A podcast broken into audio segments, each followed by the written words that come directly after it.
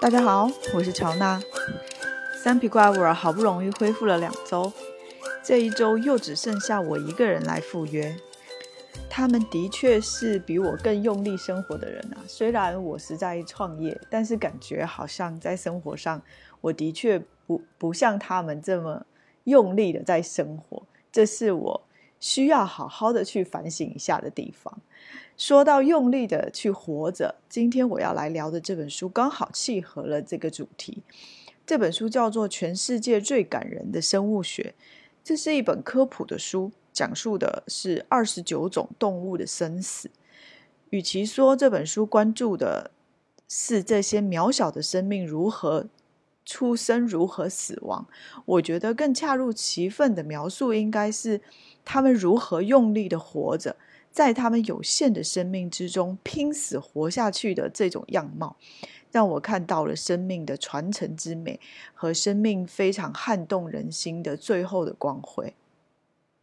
以蚊子为例，其实当它们出现的时候，我们可能只是想除之而后快，不然的话被它们吸了血，还要承受瘙痒之苦。啊，啪的一声打到之后，手掌上的血还有蚊子的尸体，通常。会让我们有一种解脱的感觉。其实平时叮咬我们的雌性的家蚊，只有在交配之后，为了有足够的蛋白质产出下一代，才会冒着生命危险去接近人类。我们可以稍微深入的想一想，他想要成功的完成这个产下下一代的任务，他首先得找到方法进入封闭式的房间，飞到我们人类的皮肤上面，然后用他的六根具有切割、撑开，然后麻醉、防治淋血，然后吸血的工具来进行任务。整个过程如果被人类发现的话，他们几乎就死定了。就算完成任务之后，他还必须找到并亲自的去测试产卵的水，因为非常干净的水其实是没有办法让他未来的孩子生存的，所以最好是富有微生物的污水。那么他就要背负超重的血液，在未知的空气中去飞行，找到离开房间的路，即使这种几率非常非常的低。听完这个故事之后。你会对蚊子的感觉有一点点的改变吗？这本书有意思的地方，其实就是它把我们放进了一种生物的生活里面，好让我们能从人的角度去看待他们生活的难题，看待他们如何度过他们的一生。书里面选了好多我们认识但从来没有好好注意过的动物，包括不同的昆虫、鱼类。有海里的，也有陆上的动物。如果不只是看着它们，而是去过它们的生活，我会怎么办呢？如果我是像灯塔水母那样不老不死，那活着还有意义吗？海龟看到被人类影响和改变的沙滩，会有什么样的心情呢？那如果是一只在黑暗里的鸡笼，每天只能看得到饲料，唯一能做的事就是一直吃，一直胖。直到被抓到屠宰场宰杀的那一刻，那心情又会是怎么样的呢？而且在这一些场面里面，很有可能一上场就是生死。像瞿收妈妈，她挂着微笑看着自己的孩子啃噬自己的身体当做第一餐；像蚜虫，它用自杀的方式去抵御入侵者，战死才是他们存活下去的希望；像斑马。的世界里很难有衰老，因为一旦变弱，就会立刻成为别人的大餐。生物来到这个世界上来走一遭，好像就是全力的去活着，并繁衍后代，以求继续留在演化的舞台上。所以，实在没有时间像我们人类一样在意面子啦、地位啦这种无关生死的小问题。站在食物链的顶端，是人类的幸运，其实也是人类的悲哀吧。不用去面对残酷的生物链里面的优胜劣汰，但也因此有了更多超越生死的凡人的那些难题。也许我们可能会觉得，动物的目的不过都是为了繁衍，为了延续基因而活着，或者去死亡。他们并没有我们可能人类虚拟出来的那么伟大的情操。就像生命短暂的浮游，它蜕变成成虫之后，只有短短几小时的生命。它们连进食的嘴巴都退化到消失，毫无可能去吃东西，或者是抵抗天敌，只能靠着庞大的数量，让没有被天敌吃掉的幸存者留下他们的后代。他们短暂的生命好像只是交尾，留下延续的基因的生命。看起来好像我们人类是跳脱了这种宿命的独特物种，越来越少子化的现象，其实好像也证明着我们越来越不像以延续生命为目标而活着。但其实搞不好，我们并没有什么不同。很多时候，也许可能只是无法解读我们相对复杂的行为背后的原因而已，不然。前几年《自私的基因》这本书为什么会那么火呢？其实它也是从一种基因的角度去解释了人类很多复杂行为背后很简单的原因。所以对我来说，多元的生物其实不断的在提醒着我世界的神奇和人类的渺小。每个生命的存在，包含自己在内，其实全都是不可思议的奇迹。我在这本书里描写的二十九种动物里，挑选了五种最震撼我的动物来跟大家分享一下。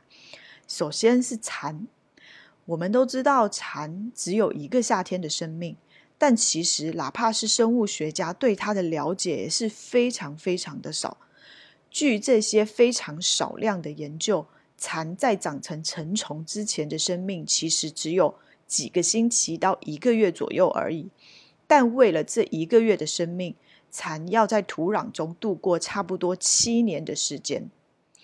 在成长为成虫之后的雄蚕会非常大声的鸣叫，哦，就夏天我们一直都会听到树上一直嗯嗯嗯嗯，真的非常的吵。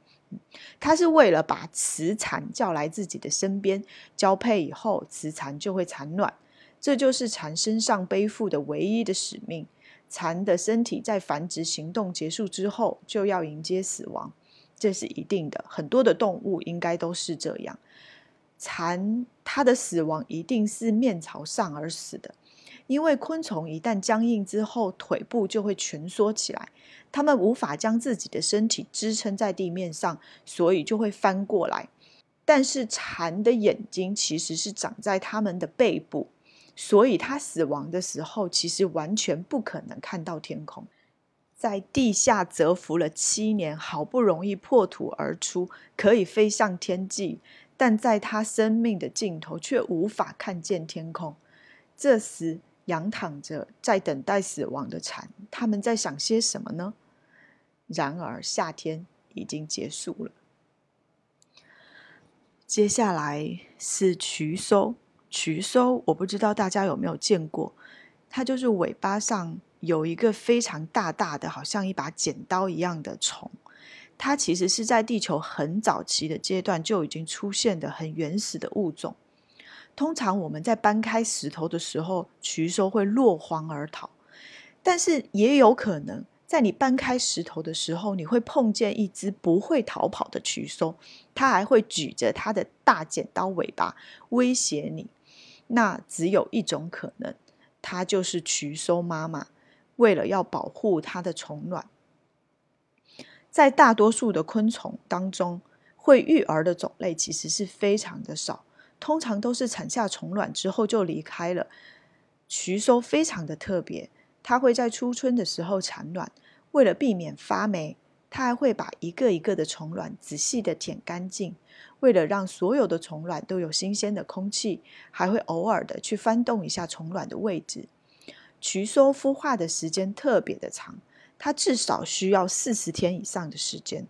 在这段时间里面，瞿收母亲是一秒都不会离开的，当然就不可能有东西吃。要这样一直不吃不喝的，直到虫卵孵化的那天，小小的幼虫会向母亲身边聚集过来。开始吃起了母亲，而瞿收母亲也一点也没有想要逃走的意思，反而露出了自己最柔软的部分给他们吃。在这个故事的末尾，书里面这样写道：母亲会慢慢的失去自己的身体，但那些失去的部分都会成为孩子们的血肉。在逐渐飘渺的意识当中，他在想些什么呢？他怀抱着什么样的心思结束自己的生命呢？他是否真的是被幸福感包围着结束一生呢？孩子们啃食完母亲之后，他们就会从石头底下爬出去，踏上他们各自的旅程。让我们长叹一口气，带着震撼来到水下。不知道大家去水族馆的时候最喜欢看哪一种水下的生物？我最喜欢看的其实就是水母。通常水母的那缸水里面都会搭配不同的颜色的灯光，忽明忽暗，忽红忽绿，还会有紫色，很多种不同的颜色搭配着水母的一张一收，非常的疗愈。在卓别林的电影《舞台春秋》的一个场景中。有个对生命感到绝望、打算自杀的年轻芭蕾舞者，主角卓别林就对他说：“活下去是非常美好的事情，就算是水母也一样。对于生命来说，活着这件事情本身其实就是最有价值的事情了，不是吗？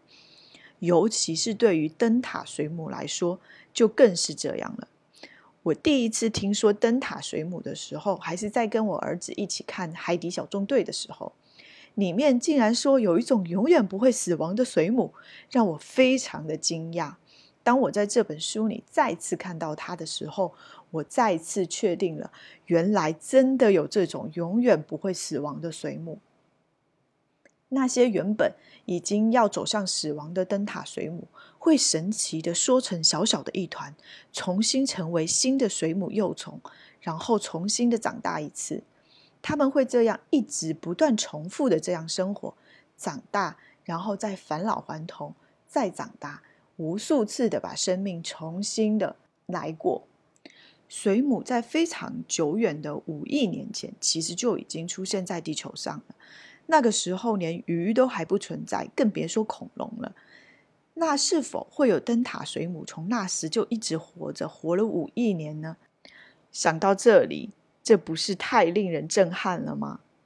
不老不死已经够让人类羡慕了，而且他还能返老还童的把生命从头重新的去过一次，不必的担心老去，也不用害怕自己会死去，不管做什么事情都可以放手去做。如果真的能够活到五亿年的话，那你究竟想要做些什么呢？这时候，我觉得如果满满和 Little Fish 在的话，一定会说：如果时间是无限的话，那很有可能一直都在思考，我要做这个呢，还是要做那个呢？可能到最后都在犹豫，都在浪费生命而已。的确，我也更倾向认为，死亡对于我们人类是有意义的，也是因为有了死亡的存在，才让更多的事情有了意义。而不是没有终点也没有起点的那种虚无。之前我们三体怪物儿也有一期先读，是从哲学的角度去聊死亡的。如果感兴趣的朋友可以去找来听听看哦。那让我们继续往深海里去吧，那是深到不能再深的海底，太阳的光线都无法抵达，这里永远都是一片的黑暗。这里有一个地方叫做海底热泉，那里是会喷出热水的地方。有一种螃蟹叫雪人蟹，它就攀附着热泉生活在这里。但是非常奇怪的是，人类经常会在远离热泉的冰冷海底发现这种雪人蟹的尸体。如果是为了活下去才需要温暖的海水的话，那为什么这些雪人蟹会选择待在远离生命源泉的地方呢？我想起了海明威的小说《乞力马扎罗山的雪》，里面有写过这么一段：乞力马扎罗山是五千八百九十五米，被白雪覆盖，非洲最高的山峰。西侧的山顶在马赛语中被称为神之居所，而在神之居所的附近有一头冻僵的豹子。在这里被风干，抱到这么高、这么冷的地方，是想要寻求些什么呢？没有人明白他的理由。就像雪人蟹究竟是抱着什么样的心思而踏上前往冰冷海水的死亡之旅呢？可能你会想到大象坟场，就是据说大象在感受到死亡将至的时候，它会独自的离开群体，前往一个被称为大象坟场的地方，静静的迎接死亡的到来。雪人蟹会不会也是这样呢？